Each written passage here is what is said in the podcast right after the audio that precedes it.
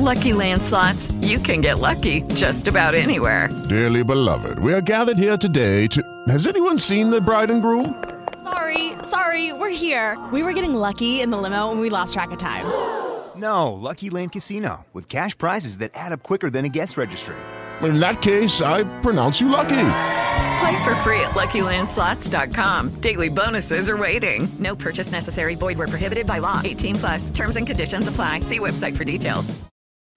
Lucky Land Casino asking people, "What's the weirdest place you've gotten lucky?" Lucky? In line at the deli, I guess. Aha, in my dentist's office. More than once, actually. Do I have to say? Yes, you do. In the car before my kids' PTA meeting. Really? Yes. Excuse me, what's the weirdest place you've gotten lucky? I never win and tell. Well, there you have it. You can get lucky anywhere playing at LuckyLandSlots.com. Play for free right now. Are you feeling lucky? No purchase necessary. Void where prohibited by law. 18 plus. Terms and conditions apply. See website for details. Warning. This show contains adult political themes and language. Liberals and little children should cover their ears. Welcome to Liberty Never Sleeps, where negativity never sounded so good. Now, now, now here's your host, Thomas Purcell. Good morning and welcome to Liberty Never Sleeps. Make sure to follow the show at our website at libertyneversleeps.com where you can find links to us on Twitter and Facebook or watch the show video on BitChute. Remember, you can always subscribe to the show also on iHeartRadio, Spotify, iTunes, or your favorite streaming device. And we are a crowd-funded show. If you'd like to donate, check out our website at www.libertyneversleeps.com. Good morning. I think I added an extra W to the website. Every morning that intro gets tougher. I got to add stuff, I got to remove stuff. I don't know why. It should be a simple thing. You know, you say something like that every morning and open the show. You would think I would memorize it, but I'm an idiot. I kiss I, I can never memorize it. I always and I have a script and I always go off script like a couple letters or something. Just one of those things. Got to have more coffee in the morning maybe. Before we begin today's show, I don't usually talk about celebrity deaths unless there's a political angle. And there's no political angle about this morning's news that Kirk Douglas has passed away, 103. He had a stroke, something like a debilitating stroke, about 30 years ago, I think. And he's been living with it since. The, I, you know, when I heard he was dead, it was such a shock, even though he was 103. I, it just seemed like Kirk Douglas would go on forever, didn't it? Uh, he's a personal hero of mine. Not necessarily the man, but the characters he always used to play in the movies. He's one of the icons of Hollywood. He's the last of the golden age stars, you know? He wasn't a celebrity, he was a star. When he walked onto the stage or into a room, you knew immediately this was Hollywood. Glamour, power, characters that were iconic. I, I went was looking at all of his clips yesterday on YouTube. I was watching them. What he has made some of the most favorite movies that I've ever watched: Spartacus, The Vikings, In Harm's Way, Twenty Thousand Leagues Under the Sea. Interesting story about the movie Twenty Thousand Leagues Under the Sea. Captain Nemo. I mean, it was Disney spectacular. I'm going to watch it again this weekend. When I first met my significant other, and we we got together, and and uh, I had decided to move in with her. I was exhausted because I when I first moved in with her, I kept my place, and then just moved like the a, a bunch of my stuff. I didn't move my furniture. I left it back in my old place because I wasn't sure about her. I wasn't. It was at the situation where, well, uh, I'm going to keep my place a little longer. Just you know, it was that kind of a thing. I, I really, at that time, was really into her, and I, I wanted to be with her and that kind of thing. But at the same time, I, I wasn't ready for commitment yet. This is 15 years ago, and I was exhausted. And she had hel- actually helped me to move in, and I, I, because I did it on my own. I did, I bought, borrowed a pickup truck. I didn't hire a moving company. I didn't do anything like that. I just, I picked up my stuff basically. And I was so tired, and she was so tired. We watched 20,000 Leagues Under the Sea. We just said, hey, listen, I got this. I was going through my box of personal things, and I pulled out 20,000 Leagues Under the Sea. And I said, you ever see this movie? She says, no, i never seen it. I said, you, well, you got to see this movie. And I was so tired, and I remember that first night we were together that I had moved in, we watched 20,000 Leagues Under the Sea.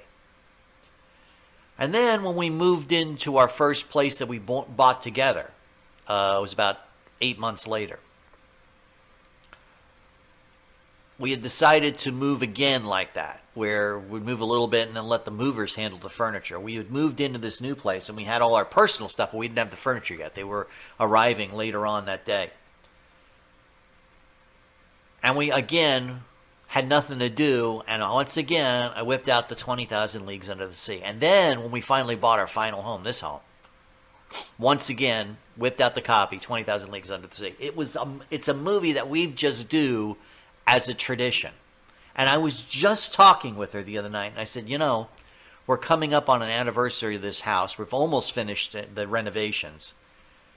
I said, "Let's watch 20,000 Leagues Under the Sea." And now, of course, with Kirk Douglas passing away, we got to we got to watch 20,000 Leagues. It movie The Vikings that fight at the end where he's fighting on top of a, a, a, what looks like a ruined castle. I don't know where it is. I'd have to look it up. It's it's somewhere in Scandinavia. I know that.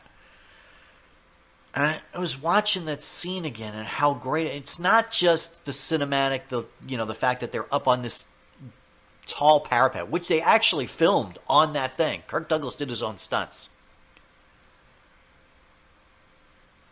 it is a movie that you see a, a kind of power to him.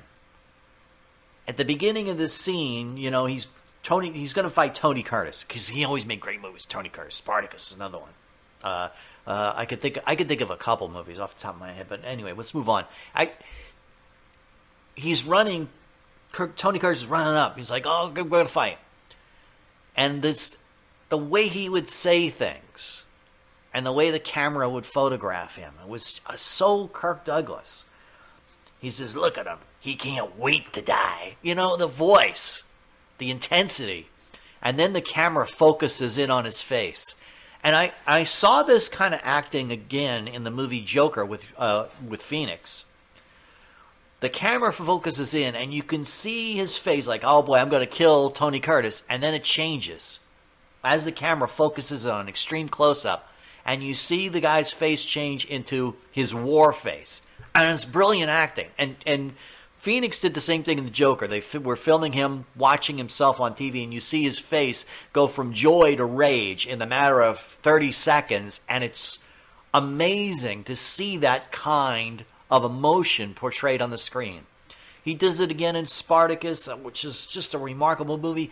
But most importantly, he was seminal in the industry for doing a number of things, one of which was working with the blacklisted writer Dalton Trumbo. Now, Dalton Trumbo, I know there was some questions about his politics, and I don't want to get into it today's show. But Trumbo wrote some of the greatest scripts of all time in Hollywood. I can think of a few. Spartacus was was one. Uh, uh, uh, Seven Days in May was another. It was just fantastic stories about the freedom of the human spirit. But he was somebody that stood for what he believed in in a traditional sort of way. And he stood for the independence of the human spirit and the human mind. And as, as liberal as he was, when you listen to some of his interviews, there were many things that I agreed with him with. And this was back in the day when liberals weren't progressive, they were Kennedy liberals. They believed in a certain thing, they believed in the working man. And we're going to talk a little bit about that today. I'm going to tie it into this show. But I, I, I mean, it was just, you know, I, I, I, I, I don't have enough words. I know. I'm stumbling over words, which I, I don't normally do and I was just sorry to see him go. And, I, and Mike Douglas, his son, makes some remarkable movies too. But there was something about Kirk that was just iconic. I've read a number of his books, his autobiographies. I just read an article written by him a few years ago in AARP magazine. They sent me a free copy. I didn't join. but I just like I read the article by Kirk Douglas about the the, the independent spirit that he had. And he was always such an upbeat and positive person, too. When he wrote his, oh, he talked about his autobiography, he talked about women, and he talked about Hollywood. And his outlook on life was just the opposite of mine. And yet he stood for a lot of the same things that I believe in. And I just, it was kind of a thing that always made me wonder and made me think. And that's why I always say you should always listen to everyone today in in today's mentality of you got to hate opposition and boycott the opposition all the time. He stood for somebody that believed in a lot of things that were opposite of what I believe in, but in the in the same spirit, he believed a lot in the same things that I did. And I still believe that of many liberals walking through the streets. Now, naturally, I get all the hate comments and troll comments about this show on, when I post it, but it's just the nature of human beings to do that now. It's social media, and I and I think that if we had more people like Kirk Douglas, today, more liberals like Kirk Douglas, things wouldn't be as bad as they are. Because it used to be the the, the dividing line between liberals and conservatives back in the day, between right and left back in the day, wasn't as defined as it is today. They didn't focus on breaking the law, like being sanctuary cities for illegal aliens. They stood for the working man and stood for unions and, and the mentality that it's the small guy, the little guy you need to protect, the government needs to protect, and the, and the big companies don't. And Republicans were always the, the party of business interests. And that divide is not so bad when you when you get right down. Well, I think this should just not. And you have can have discussions. Now with liberals, it seems to be about protecting all kinds of unusual things in in your personal life. It's not about defining themselves as well. We're going to believe the government should protect the little guy because it doesn't really seem like they stand for that anymore. Donald Trump, one of the things that made Donald Trump president was that he stood up for the coal miners working in, in coal mines and said, "No, you don't have to learn the code." Coal and oil and fossil fuels, there's nothing wrong with it. Make America Great, in a large part, was bringing back manufacturing industries. And uh, I don't know, it just. Kirk Douglas's death hit me really hard. It wasn't like I wasn't expecting it someday. I mean, he was 103. I would always read about articles that he was doing or activities he was doing. I was like, God damn in a wheelchair, 103 with a stroke, and he's still out there doing what he's doing. Anyway, I want to talk a little bit about Nancy Pelosi and the State of the Union because a number of things have come to me. Um, now that I've had a day to think about it, you know, when I did yesterday's show, I had only seen the State of the Union, uh, oh, I would say maybe a few hours before I did the show. But I've been thinking about some of the things that I saw in the State of the Union, and I didn't mention, and now it's occurred to me, and I think it bears mentioning. And, and let's talk about it. I, am going to take a break, and uh, we'll be right back after this brief break.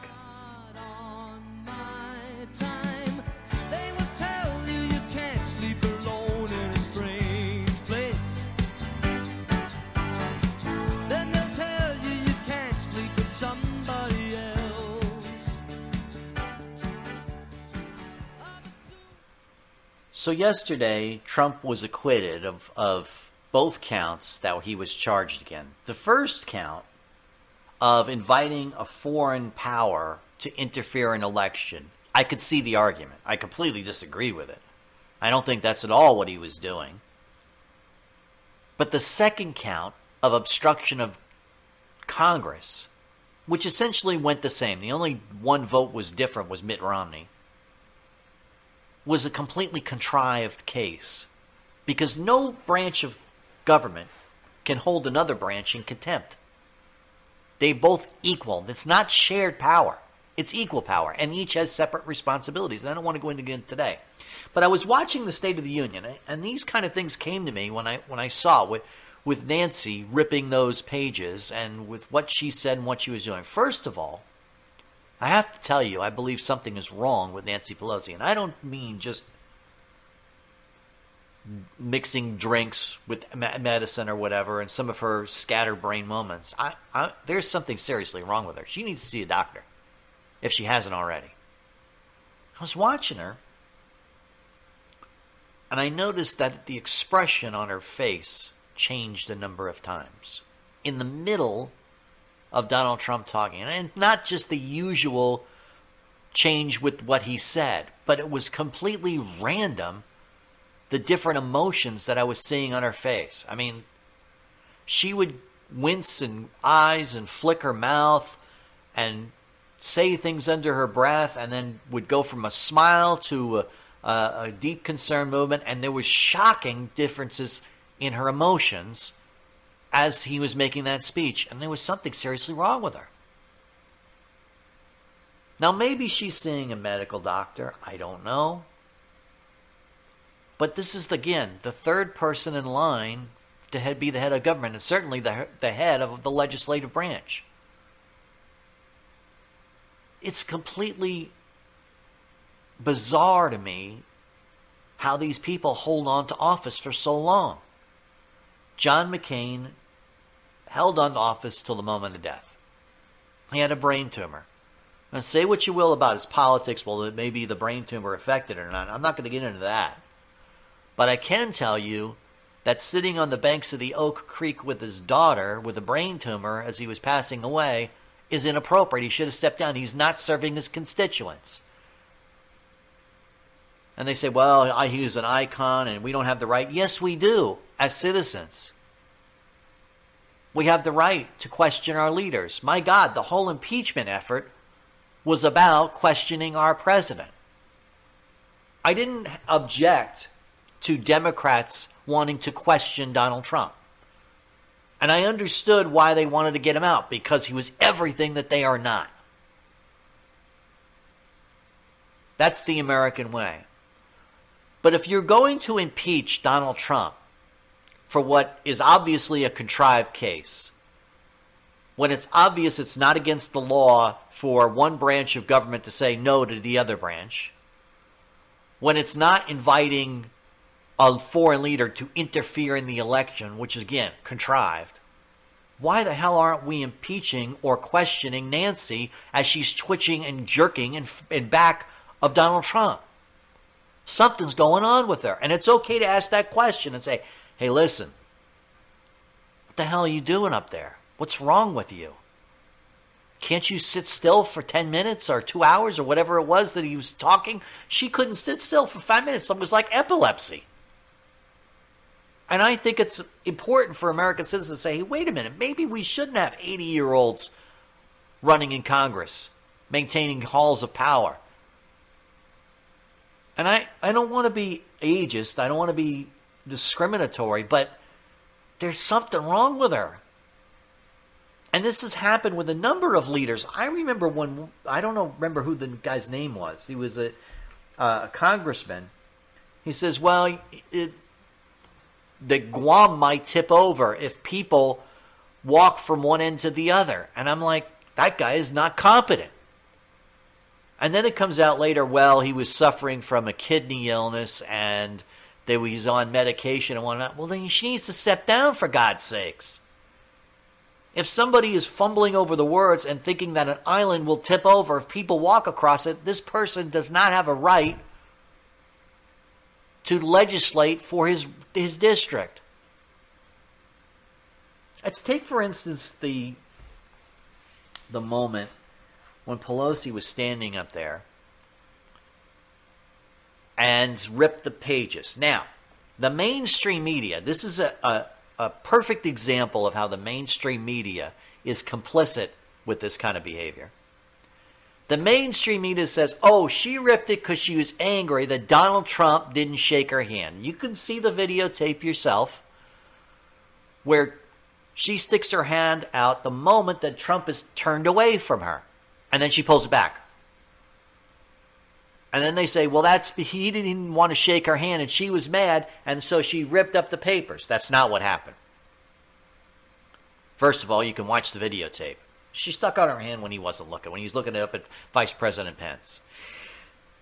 She was using that as an excuse to do what she was going to do. It was pre planned. And then now, as videotapes show, there was a, a rip in the paper, pre prepared, so that she could just rip it easy. So obviously, and there was, I mean, you, when you watch the videotape of the whole State of the Union, those papers were pre ripped.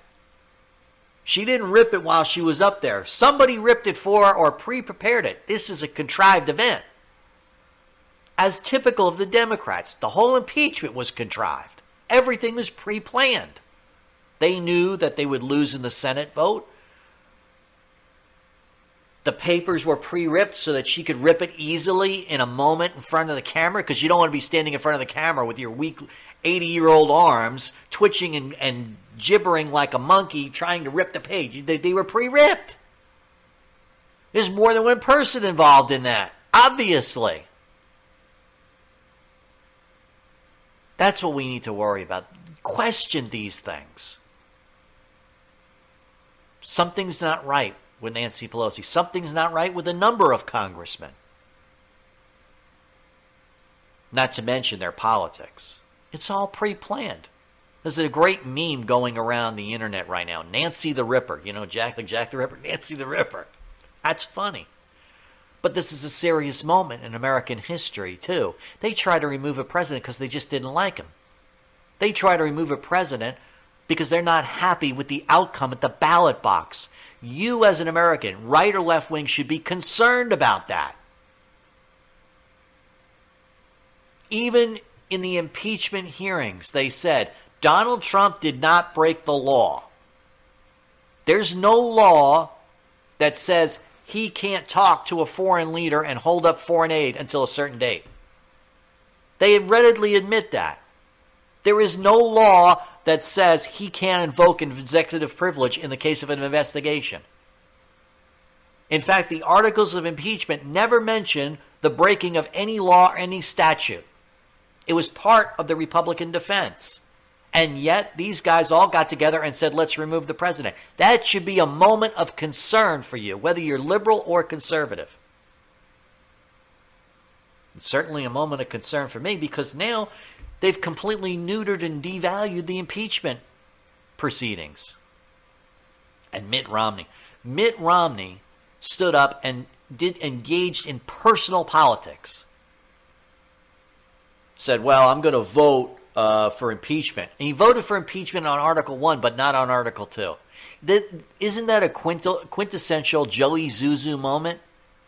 Well, I don't think that it rose to the uh, level on Article 2, but you know, on Article 1, he was, give me a break, Mitt. You knew damn well that the whole thing was contrived, and you wanted to stand up there, and you hoped that a few other senators would follow you, would follow your lead. That's why you announced it early. Look, if you're going to remove a president, and you're a Republican, and you're voting against a Republican, you know that's going to be politically dangerous and you don't want to actually risk removing him. So what do you do? You come out early and you say what your vote is. That's why he announced it early. So that everyone would know that he was going to vote for removal. So that other senators would get together and say, well, I, I, I'm not going to follow him, or I am going to follow him and try to remove this president. It's all politics. And it speaks very lowly of Mitt Romney. I mean, you could say a lot of things about Mitt Romney. His, he has done an enormous amount of work on charities, the Olympics, board of directors on a number of corporations. And by the way, he's not a board of director on a Ukrainian gas company. I want to dispel that myth. Or neither is his son. But say what you will about him, that was a personal moment. And it, it, it undermined everything that he stood for. Now, you could say he's liberal. I, I first want to say he's a Rockefeller Republican, but there are a lot of things that he's done that's been amazing, and most of his votes are pretty conservative. And in in and the senator and, and the other things that he's done, he ran for president. In fact, the Barack Obama tried to paint him as a Tea Party patriot. But Mitt Romney engaged in personal politics. as did most of the Democrats. They didn't want him as president, Donald Trump, because they didn't like him. Because he said some things about women. I thought we had gotten past that with Bill Clinton, with personal vendettas. I thought we had gotten over the morality issue, that a president could be immoral. Hell, I thought we had gotten over the morality issue with Jack Kennedy. You have to separate it. And say what you will about Donald Trump's tweets or Donald Trump's behavior about saying offensive things, he's going to do that. That's who he is. He established that early. And in fact, many people voted for him because of that reason, because he's a damn troll. He sent out a tweet yesterday. I'm a picture of him as president. Vote Trump 2050 2152. Just to show you, he's like, I'm going to do that to you. So we know that going ahead. It's all pre planned. But to engage in personal politics in the way Mitt Romney did, and in fact, way the many of the Democrats did, they didn't vote because they didn't want him there. They don't think that your vote is valuable enough. They even said it in their prosecution. People can't be trusted to vote for the right person. How dare they? How shocking that is. And it's perfectly acceptable to say, hey, maybe we should get a doctor to look at Nancy Pelosi for her own sake, just for her own. I mean, my God. She's, you know, given her life in public service too. Say what you, you might not agree with her politics, but Jesus, she's she's a, a member of Congress. We need to get a doctor to her. Just out of human kindness. I said this about Hillary Clinton. Hey, maybe somebody should be looking at what the hell who's treating Hillary Clinton the hell's going on with her when they got to throw her into the back of a bus like a sack of beef? Anyway, I, I, it just seems like the world has gone crazy, doesn't it? That these people that nobody seems to notice something ain't right with them. I remember when I was listening one one day to Howard Stern. I used to listen to him a lot when he was on the radio. And I was listening to Howard Stern, and he was talking about a time when he was in a room with Michael Jackson. And they were both being, uh, I think, I don't know if it was Johnny Carson or David Letterman or what, I don't know what it was, but they were both sitting like in the green room. And he says, he looked over at Michael Jackson and he looked at his face and he saw, he said, I saw his face melting under the hot lights or something like this He says, doesn't anybody notice these things? Doesn't anybody want to say something? That's what led to Michael Jackson's death. Nobody wanted to say, hey, listen, Mike, sedating yourself is not sleeping. You need to get out, do, stop doing that kind of stuff. You need, you don't need to hire a doctor to sedate you every night. Somebody needs to intervene in Nancy Pelosi. Somebody needs to intervene in a number of these congressmen. I don't know how, how you do it other than you got to say to the constituents, hey, maybe you shouldn't vote for this person. This is our leadership of our country. How are they going to handle things when a real crisis comes along, like a major war or a famine or a plague? They can't even stand up during a State of the Union address without gibbering and, and and twitching like an epileptic crazy person.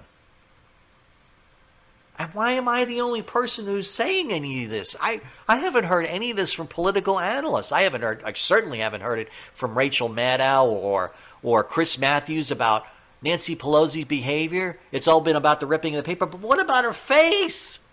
What about the fact that her face seems to be painted on and she's twitching and gibbering like an idiot? Doesn't any, aren't you concerned about that?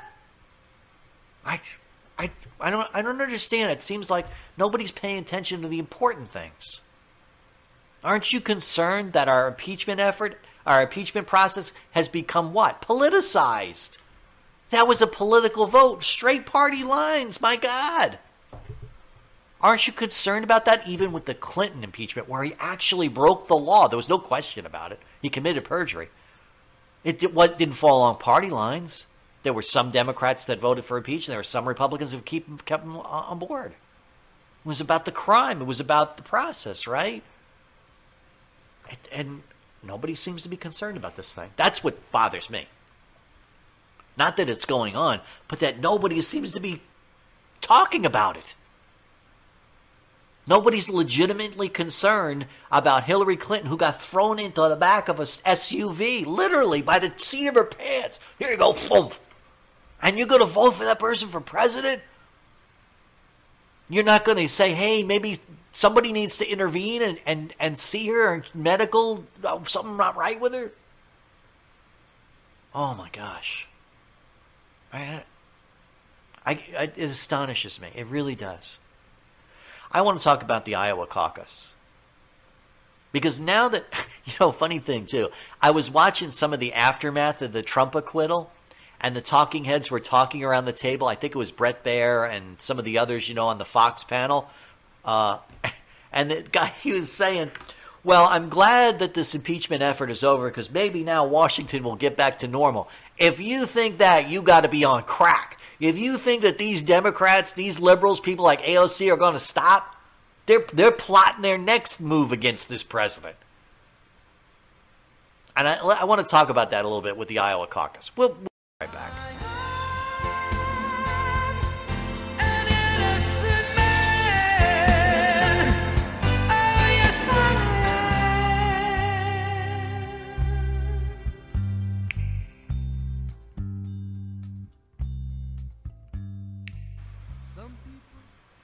So the Iowa caucus, they're still counting votes. I mean, this is a complete dumpster fire right from the beginning to end, isn't it? All you got to do is have a bunch of people stand up and raise their hand and count it. How hard is that? And somehow the Democrats bungled it. And these are the people who want to run your health care. These are the people who want to run your life. These are the people who tell you we can't trust you at the ballot box. My God, talk about trust. How how do you how can you screw that up? What what's what all you got to do is write down who you're going to vote for, put it in a sleep paper, put it in a hat, count it. How friggin' hard is that? And these guys can't even do that. They're they're still fumbling about it today, as of today. And as I told you, they were going to steal it from Bernie. They weren't going to let Bernie the communist win the Iowa caucus because to the Democrats, the Iowa caucus is a big thing. I mean, it's big. That's why they, they stole it from Bernie last time in 2016. They didn't want to have Hillary Clinton not win the Iowa caucus. Because going forward, the person that wins the Iowa caucus gets a lot of credibility with the Democrat Party when it comes to super delegates and things like that. And, and once again, they stole it from Bernie. They, they the numbers are remarkable when you start to drill down into it. And the funny thing is, it was 26.7% for Pete Buttigieg and 26.6 as of I guess the filming of this show, but this, by the time you hear this, the numbers will be different. It was only like a tenth of a percent. How, do you really believe that Pete Buttigieg got as many votes as Bernie Sanders in Iowa? I don't. I don't believe it for a flat as second. Especially not with well, we don't have any results because we have to review all the results and throw out uh, uh, the fake votes and, and recalculate. Yeah, a lot of doublespeak for you're going to stuff the ballot box because it, and I the caucus is deliberately called a caucus and not a primary because it's really easy to stuff a ballot box when you have a bunch of people showing hands. You know, it all depends on who does the counting, right? When you have paper ballots. But does anybody believe that Pete Buttigieg can beat Donald Trump? I mean, the guy is a is a catastrophe from the word go. First of all, he looks like Alfred E. Neuman. You know what's going to happen with Donald Trump. You know how he is. The minute they stand on the stage together, it's going to be what me worry. That's all they're going to talk about. Then you got the fact that Buttigieg is just an Indiana mayor. Now I know that because Donald Trump doesn't have any experience in government, that argument is now over. That you can't be president without experience. But at the same time, an Indiana mayor isn't even equivalent to a, builder who has built casinos and hotels all around the world. It's not. It it's completely beyond the scope of Pete Buttigieg's what I would call wheelhouse of skills. And no disrespect to Mr. Buttigieg, but let's face it, not prepared. He's not ready for the presidency. That's why usually somebody who becomes president is usually a senator or a governor. Governors are most likely to be president because you have executive branch experience. You know how to deal with the, the Department of Justice, laws, and whatnot. And a lot of times uh, there's a law background at some point when you get into the level of, of Syria's governance and governors and, and beyond. Then you have Bernie Sanders, who's a complete and utter communist. And I'm not making this up. I remember when Bernie Sanders was working with the Sandinistas down in Nicaragua uh, under Ronald Reagan. And I know people say, "Well, he honeymooned in the Soviet Union." Yeah, I, that, yeah, it is. It's it's a moment of, hey, maybe we should ask a question about this guy. But you have to say, I'm more concerned about his politics. What was he doing down in Nicaragua? And there's a number of videotapes of him uh, with communists around the world in a number of moments, partying it up and saying basically the same things that government should run private industry, government should take over every industry. He's talked about the takeover of utilities, he's talked about the takeover of a number of industries. He's a communist. He wants to take the wealth of people who have it and give it to people who don't. It's communism. I know people say, well, it's socialism, Democrat socialism. You put whatever name on you want. I, there is no difference. There's no difference when you say the government could come in and run things. That's a communist. And arguably, it's a fascist, but there's fine print between all the different isms. I'm against big government. I don't care if it's a Republican or a, or a Democrat. I don't care if it's a liberal or a conservative. I anything that expands the power of government, I'm against it. I'm against public education. That should be in the private sector. I'm against public construction of roads. I'll be straight up with you. We used to do it privately. When a developer of a tract built a tract of homes, the roads going into it should be built by private developers. I don't believe in regulatory uh, efforts of the housing and urban development. Government should not be building homes. Government should not be providing health care. Not in America. There are a number of departments that should not exist at the federal level at all. I'm a hard liner like that. So when I tell you Bernie is a communist, trust me on this. Guy's a communist. And yet, because the way politics are now, he almost won the Iowa caucus. Both, by the way, both candidates are declaring victory. Then you have Amy Klobuchar. But they stole it again from, from Bernie. There's no question in my mind. That Pete Buttigieg was more palatable to them, as ridiculous as he is. By the way, I remember when, when George Dukakis, Michael Dukakis, ran against Bush. Same thing. Completely ridiculous. Guy would would not be viable as president. And I knew the guy has got no staying power. Once he got the nomination, Dukakis I'm talking about, I remember the number of mistakes that Dukakis made. The most notable, uh, everybody talks about this, was the time he rode in the tank with the helmet on. He looked like a little kid riding a toy tank. It was so bad because they were trying to show him as somebody who was pro defense. Because at the time, we were dealing with a very aggressive situation in Iraq and Iran in the Middle East. George Bush, once again, picked the wrong side with Saddam Hussein. I still maintain that. So they tried to portray Michael Dukakis as pro defense, and they put him in a tank, a big M1 tank, if you know anything about him. And they put him in, and they had him riding on top, like you know, like a sergeant viewing the field. It was supposed to be a moment where they would show that Dukakis was pro defense, and he looked like a little kid. And the same thing will happen if you run Pete Buttigieg. It'll be the same situation. He says things and does things which are completely ridiculous, and nobody's really looked at him. I have. I've watched some of these interviews with him. He's a complete idiot, and he's, he's only fit for running a small town mayor. He is not fit for president of the United States. Can you imagine Pete Buttigieg sitting down with Putin and discussing and having to face down Putin in Ukraine should Putin decide to make another move there? Can you imagine that, Pete Buttigieg? Putin must be sitting in his laughing. And then, of course, Bernie Sanders. He's probably thinking, oh, we know Bernie. He's a friend of ours. You know? It's like, oh, Bernie's a good guy. He'll, he'll help us out. You, you worried about Russian intervention with Donald Trump? You should worry about it with Bernie Sanders. My God. Oh, yeah, Bernie helped us down in Nicaragua. He's a good guy. He'll help out. You can bet that if you elect Bernie Sanders as president, the, the Russian Putin will be making moves in Central America like the day after he's elected. Trust me.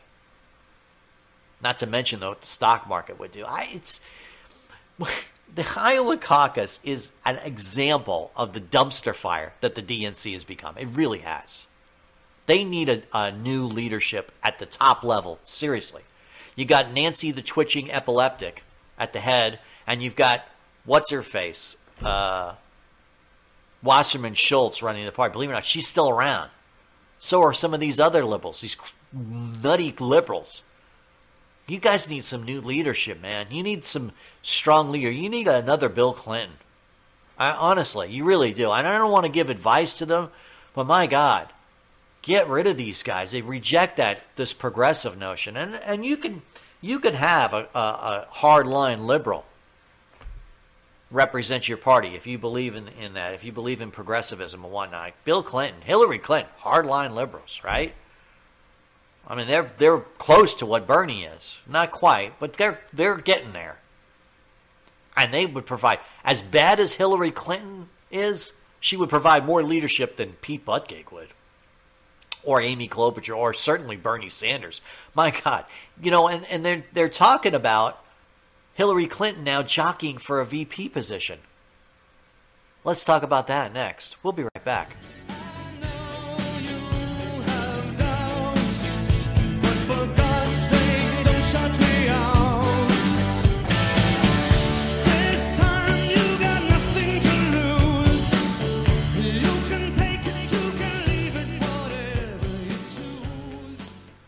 There's been some talk about Hillary Clinton jockeying for a VP nomination. In other words, she knows she can't win. She knows she doesn't have the money to run. She knows that a lot of Democrats don't like her. But at the same time, if you were Joe Biden or Pete Buttigieg or Bernie Sanders, if you put Hillary Clinton on your ticket, you're going to get a lot of votes, free votes. People will vote for Hillary Clinton. As crazy as that sounds, there are a lot of people that still in love with this woman. But she knows she can't run for president, especially now that the impeachment effort completely imploded in the face of, of Nancy Pelosi and the Democrat Party. I, I really do believe, had the impeachment effort been successful in destroying the Senate or making Trump unelectable, let's say that Trump came out of the impeachment effort with a weakened position, with, with polls that were extremely low, that people believed that he was guilty somehow of a crime but that the Senate was Republican and couldn't get rid of him. That was the goal. The goal was to character assassinate the President of the United States to the point where he's unelectable. They even said it. Oh, we need to impeach him, otherwise he's going to get elected.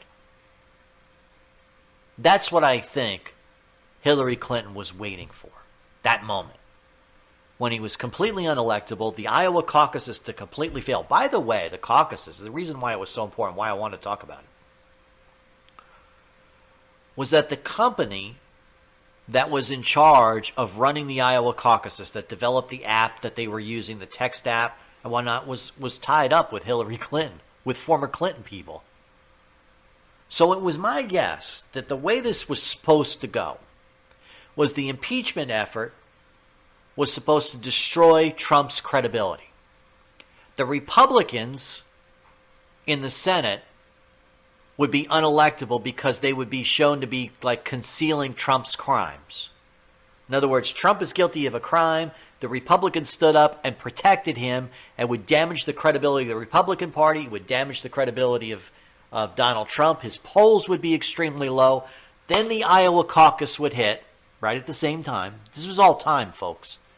And it would be a complete chaotic mess. Nobody would know who the leadership. And Hillary Clinton, in the moment of chaos, would step forward go, I'm the savior of the party. I'll step forward and I'll help you out.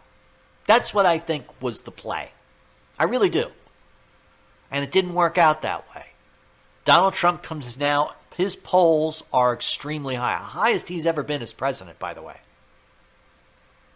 It's higher than Barack Obama was at this point, as much as five percentage points. And this is a poll by the mainstream media, so you know it's much higher. The guy is filling stadiums. Buttigieg and Sanders can barely fill bowling alleys. Elizabeth Warren's Joe. Joe Biden's certainly not going to win the nomination. He came in fourth. How is he going to how is he going to play that for New Hampshire? He might even step out of the election at this point. So the complete dumpster fire of the Democrats has caused a problem for Clinton. She still wants to be president. No doubt in my mind. What do you do? What, what do you do if you're if you're Hillary Clinton? What do you do? You just walk away? She can't. She's not capable of it. The fact that she's going out and talking about how awful Donald Trump is and making Facebook posts and Twitter po- eh, post after post after post, and always about the same thing about the presidency and how Donald Trump needs to go and he's a criminal. And eh, the only reason you would do that is you were jockeying for a position now. So how do you make? How, what's your play? If you're Hillary Clinton, what's your play? Well, maybe I could go to one of these candidates in this moment of chaos and make a deal with them. Because you know there's a lot of super delegates that are completely loyal to Hillary Clinton. You know that she's got the dirt on everybody. You know she's butt buddies with uh, Wasserman Schultz, who's the head of the party. You know what the play is. You go to one of these candidates that potentially could beat Donald Trump, and you say, let's make a deal. I'll give you my super delegates. I'll tell them. I'll talk to them. I'll get all of my forces rallied, all my connections to the mainstream media. In return, you pick me as vice president. Because she knows if she's in the vice presidency, she's only a heartbeat away from the president. And I don't want to get into the like Arkansas thing. I don't think that's what would happen. But she'll pick somebody that's electable and at the same time that she's got something on. And if that should happen, let's say Pete Buttigieg, just as for an example, I'm not, I don't want to get specific about it, but I'm just using an example. Let's say she makes a deal with Pete Buttigieg now, because Pete Buttigieg, quote unquote, won the Iowa caucus, right? And says, well, I'll give you this, and I'll give you this, and I'll give you my money, and give you this, and you'll give me the vice president slot. Pete says, okay. And God forbid that America should decide we'll vote for Pete Buttigieg and Hillary Clinton as vice president. The moment he's president, Hillary Clinton will send that dirt out. Just like McCain did with Donald Trump and the Steele dossier. The moment that it was becoming obvious that Trump was going to become president, that Steele dossier suddenly ended up in the hands of a FISA court, and it came from the McCain camp. And the dirt will come out, Pete Buttigieg will be gone, and guess who will be elected president? Hillary Clinton. And she never got a vote in her life for president. That's what it'll be. That's the play. I'm telling you, she's jockeying for it. I'm talking with people on the inside. People say, hey, she's doing this and doing that. She's up to something. I can see it in social media. I can see what she's doing.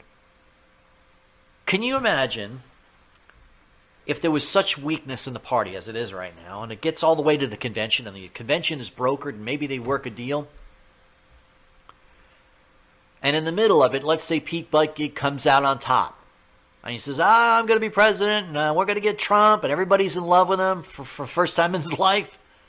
And Hillary Clinton walks out. And I'd like to t- introduce my vice presidential pick. And Hillary Clinton walks out. It'll bring down the House. You know these people love her. You know these people think she was cheated out of her, her rightful heir to the throne. And the House will come down and everyone will go crazy. Even if she doesn't win, she'll live for that moment just to have that moment where everybody is cheering and loving her. Because she's like that. She's sick like that. I'm telling you, this is coming. And I told you about this a year ago, year and a half, and you, I mean, I made that post. I said she's coming for VP, and here's the play. Or she'll pick somebody like Bernie Sanders, who's 78 and a bad heart, who may not make it through a first term, the rigors of a term of president. Or Joe Biden, who's had brain surgery and his eyes bleeding on the table. He might, he might not survive the first term. That's what this is going all about. And she'll get in. That's how she thinks. Even if she even if she doesn't win the election, the moment, that moment where America wants her again, she'll do it. And I told you a year and a half ago, she'll do anything for that moment. Trust me on this. I know something about human psychology, okay? She is unable to deal with the fact that people just don't want her. And she's going to live for that moment. And it might be a VP pick. I don't know. I can tell you this. This thing I can tell you for sure. No matter who it is, if a Democrat gets elected, Clinton will be placed somewhere. She will trade whatever favor she has or whatever blackmail she has to get some position in government. Trust me when I tell you. I don't care. I don't know what it is so will the Obamas. I remember what's his face? Joe Biden said, "Well, I'll, I'll, I'll put Barack Obama on the Supreme Court," and everybody loved him, right, for that. Clinton is the same way, in love with herself, in love with her own aggrandizement. That's why she's making all these book tours, so she can stand in front of a crowd and have the crowd love her again. It's addictive. It's like a drug for her. We got to move on. I got to talk a little bit about Amazon a minute because there's a lot of attacks on Jeff Bezos because he's so wealthy. It's this narrative that he's a billionaire, and I want to talk a little bit about Amazon minimum pay and unions. We'll be right back.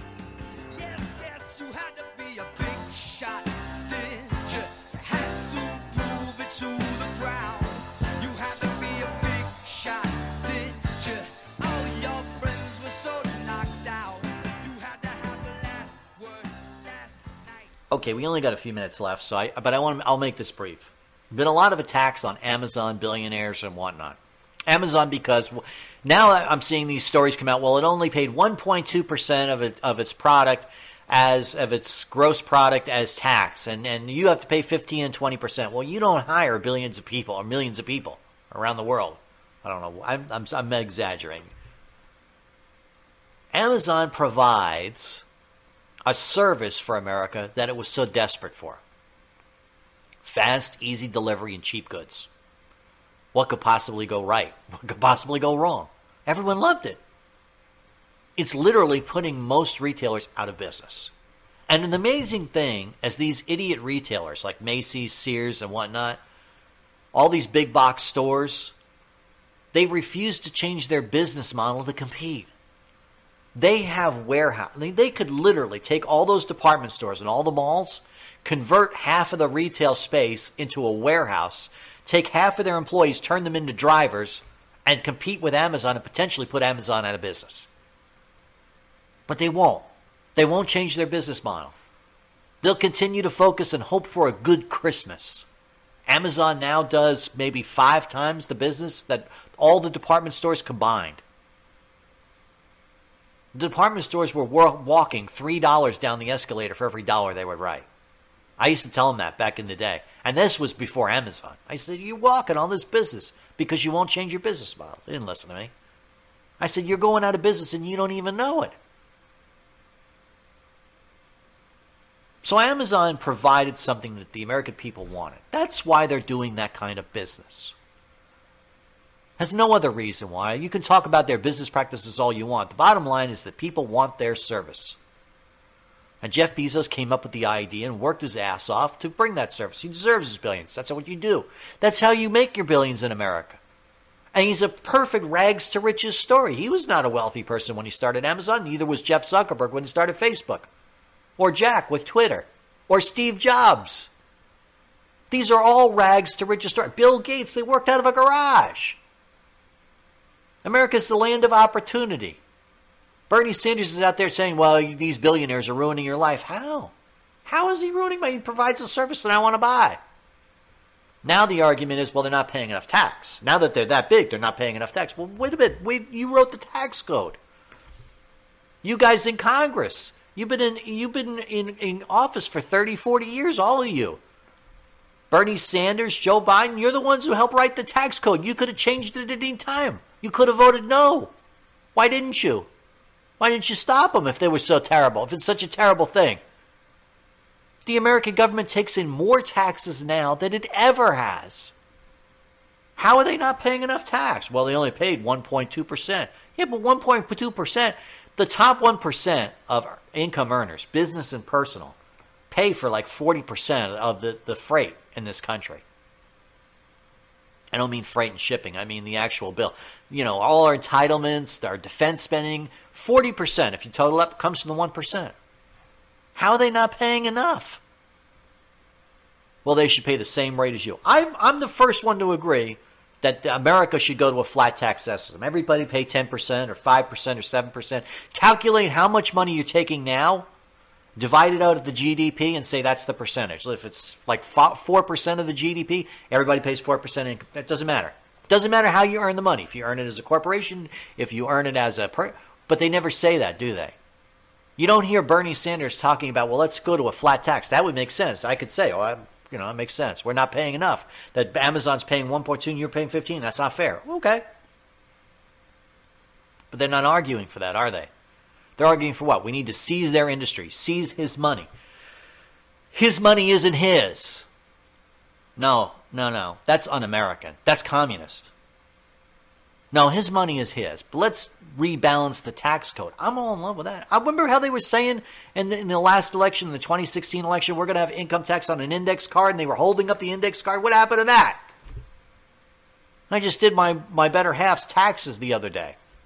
Eh, it took me 20 minutes with a TurboTax program, but it wasn't no friggin' index card. That's for sure. What happened to that? We need to have a reassessment about what it is that makes America great. One of which is private enterprise. One of it is the ability to become a billionaire overnight, like Jeff Bezos. But it isn't really overnight, isn't it? It's hard work. We need to stop hating on billionaires. Now, the other argument is that he's working his employees too hard. And there's some good case for that. Long hours, difficult working conditions, people are getting injured. That's look, that that's the nature of shipping. That's the nature of a minimum wage job. It's like a coal miner. Coal miner takes enormous amounts of risks with their life. It's a dangerous job. It's a low paying job. Most dirty jobs are hard work.